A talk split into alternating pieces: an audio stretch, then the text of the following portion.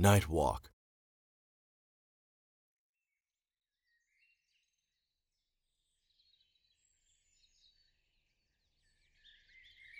Another beautiful Saturday afternoon presented itself as Stephen stepped calmly off of his front porch. Birds chirped, and the sun shone brightly on this clear and gorgeous summer day.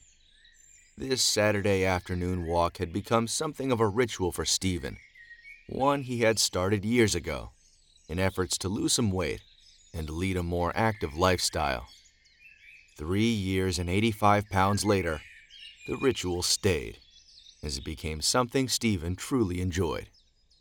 A little further down the street, a familiar face appeared, belonging to an old man on a bicycle.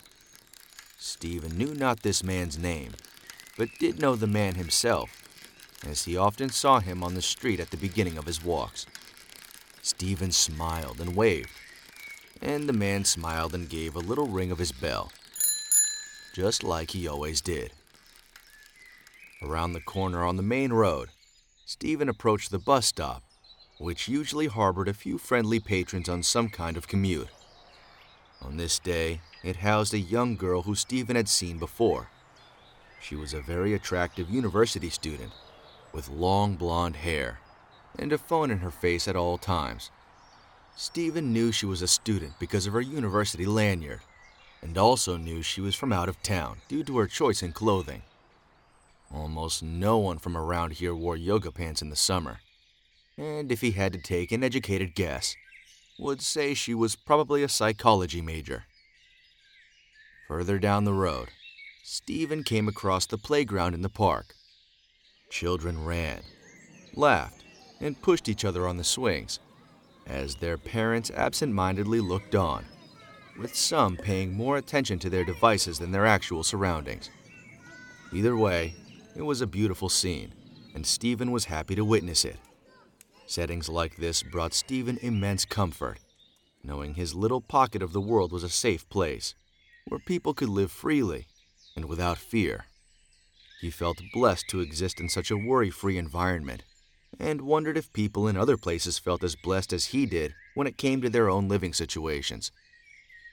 Past the playground was an open field full of dandelions and various other flowering weeds. Even the weeds have a place here, Stephen thought to himself. A place where they can grow undisturbed and without disruption. Just then, two screaming children ran straight into the field, kicking and attacking as many dandelions as possible. Well, most of them anyway, Stephen thought. Beyond the field and outside the park stood a tall, iron statue on a large stone pedestal. This statue depicted Ernest Greenwood, the man who founded Stephen's small suburban town way back in 1695. It had been here long before Stephen was ever born, and held little meaning to the people who inhabited the town today. Once an important political and cultural figure, now a cold, hard hunk of metal, whose presence loomed over no one, but impact affected everyone. Behind the statue, and around the backside of the field Stephen had just passed, was a long, thin, wooded area between the road and the back of the field. Stephen turned and followed this road, which would bring him all the way back to his street. He gazed at the long line of trees as he walked, and listened to the birds sing to one another. This peaceful stretch of the walk was his favorite part, as cars barely ever drove on this road, and Stephen got the chance to listen to the calming sounds of nature. He eventually reached the end of his street and turned onto it. Right as he did, the friendly old cyclist rolled slowly past. He smiled and gave a little ring of his bell before turning off of Stephen Street and riding down the road. Inside his house, Stephen poured himself a cold, tall glass of iced tea and sat on the couch. Tiredness and exhaustion spilled over him the moment he sat down and took a big gulp from the glass. Stephen closed his eyes and felt a sense of relief. It felt so good. He took his shoes off and laid down sideways. The old Sandman paid Stephen a mid afternoon visit and must have dropped the bag because he fell into a deep, deep, deep sleep.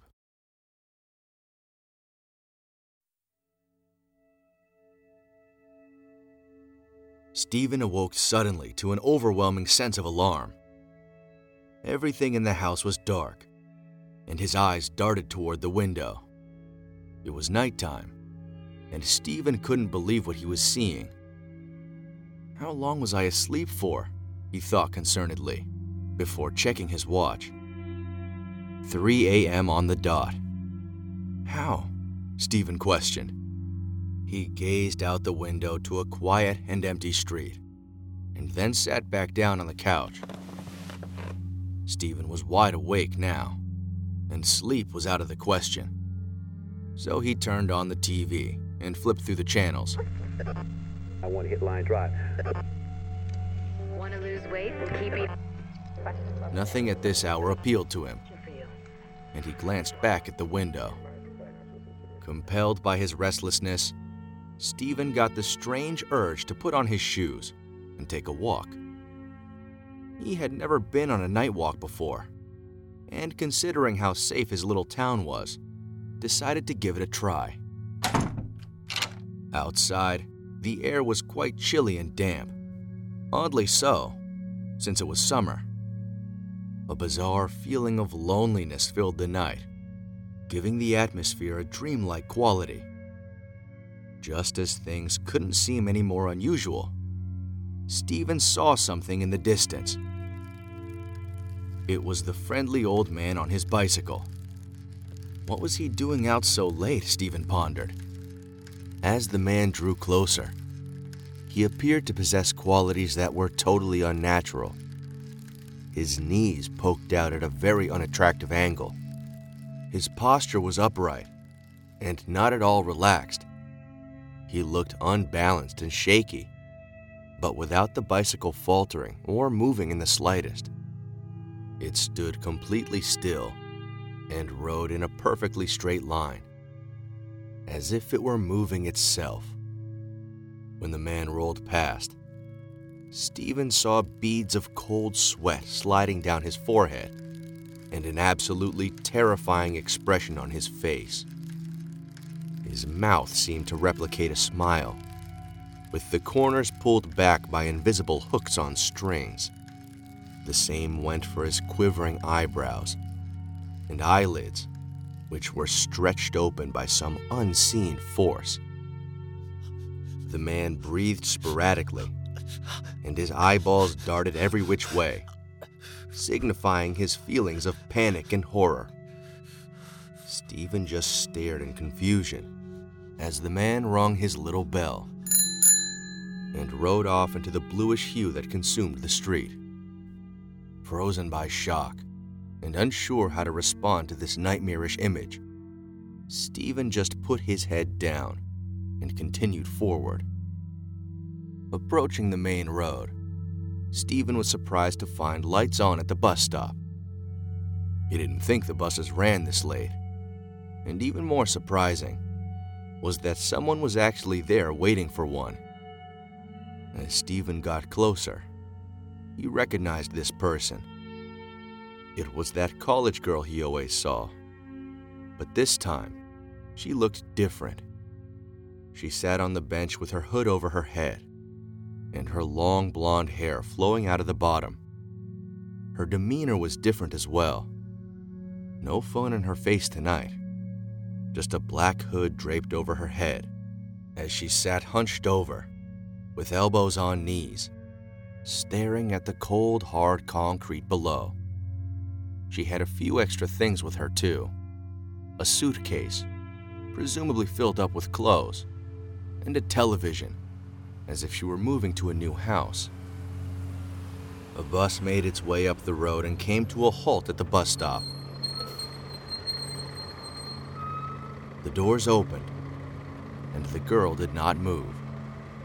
She just sat there in silence, staring at the ground, as the doors closed and the bus drove off. Stephen walked by and felt puzzled. accompanied by a melancholy feeling of pity for the girl. Although she had all her things and was waiting for a bus to take her somewhere, Stephen knew just as well as the girl that she wasn't going anywhere. Further on down the road, Stephen came to the playground.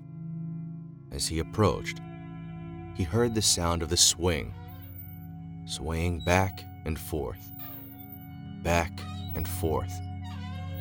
Who would be on the playground at this hour, he thought. No one was the answer. For when Stephen laid eyes on the swing set, not a soul was on it. It just swung to and fro, to and fro, absent of the one kind of person it was made for the children it was meant to bring happiness to. Alongside the swing was a small teeter totter, slowly bobbing up and down, up and down. Stephen felt a deep sense of longing upon seeing these things, and sadness peacefully entered his heart. Off in the distance, he saw a man and a woman standing at the edge of the playground, looking on solemnly at the swing set and teeter totter. The woman appeared to be weeping as the man put his arm around her, while the two continued to gaze at the moving play structures. Stephen walked on feeling a sense of depression and arrived at the field of flowered weeds. To his surprise, they were all dead and wilted in the unusually cold and damp summer air. He knelt down to pick up one of the limp dandelions, and the stem mushed between his fingers like overcooked spinach. Disgusted by this, he quickly wiped his fingers off on his shirt. Apparently, the invasive plants weren't welcomed everywhere. Just after the field stood the tall iron statue of Ernest Greenwood, like a solid rock anchoring this small town in place. Strong and firm was his stature, but upon further inspection, Stephen noticed something peculiar. The expression on his face was not the stern and confident one it always had been, but gaunt and fearful in nature. His eyes were more open, and mouth slightly agape, as this petrified look suggested he had witnessed or experienced something truly horrible. Stephen's eyes lingered from the statue's face, down its body, and onto its hands. Blood dripped and dropped from its cold, metal fingertips as history's illusion of a dignified past became swallowed up by a dark reality, with poor old Ernest Greenwood left to bear the brunt of the guilt. Stephen continued on the long road which would bring him home. He strolled along the tree line which ran adjacent. The birds made no noise tonight and stood completely still inhabiting seemingly every branch of every tree. Stephen couldn't help but feel watched as the birds sat silent, peering down at him while he passed. Silence filled the air, and Stephen felt as if he were in a vacuum chamber, absent of any sounds that would indicate organic life. He continued on like this for a few more minutes, until the eerie silence made him feel quite uncomfortable. Finally, a noise emerged from behind him, and Stephen took a sigh of relief to know he was not alone. The sound was that of a speeding car, which zoomed past very quickly and without care. Seeing a car drive down this road came as quite a surprise to Stephen, considering he had rarely ever seen cars drive on this road, let alone at this speed and at this hour. He wondered where this person was coming from, where they were going, and why they were driving so fast. When he eventually reached his street and turned right onto it, shock overtook Stephen again to see the old man on the bicycle slowly approaching, his eyes still holding an intense look of terror, with lips, eyelids, and eyebrows pulled back to imitate some expression of happiness. His body jerked aggressively in attempts to derail the bike from its route, but it didn't budge at all and simply continued on its projected course. The sound of a speeding car entered Stephen's ears from the direction he had just came, and the old man on the bicycle rolled slowly into the middle of the road. Stephen opened his mouth to yell, but nothing came out as a jet black hearse sped past viciously. It met the old man in the middle of the road and collided with him in the bicycle violently. Stephen instinctively shut his eyes to prevent witnessing this horrible event, but could not escape the sound of bones crunching and flesh ripping as the helpless old man was flung down the road. In a state of panic, Stephen darted down the street and into his house, slamming the door swiftly behind him. Stephen grabbed his chest and felt his heart pounding as if it were about to break right out of his body. He scrambled for air while tears of fright streamed down his face. Chaotic shock consumed him, and all Stephen could do was cry. He didn't move from that spot on the floor and sat there for the rest of the night with his back against the door. Fear, shame, guilt, and sadness twisted themselves up inside Stephen's body to create an overwhelming sense of helplessness he could not separate from.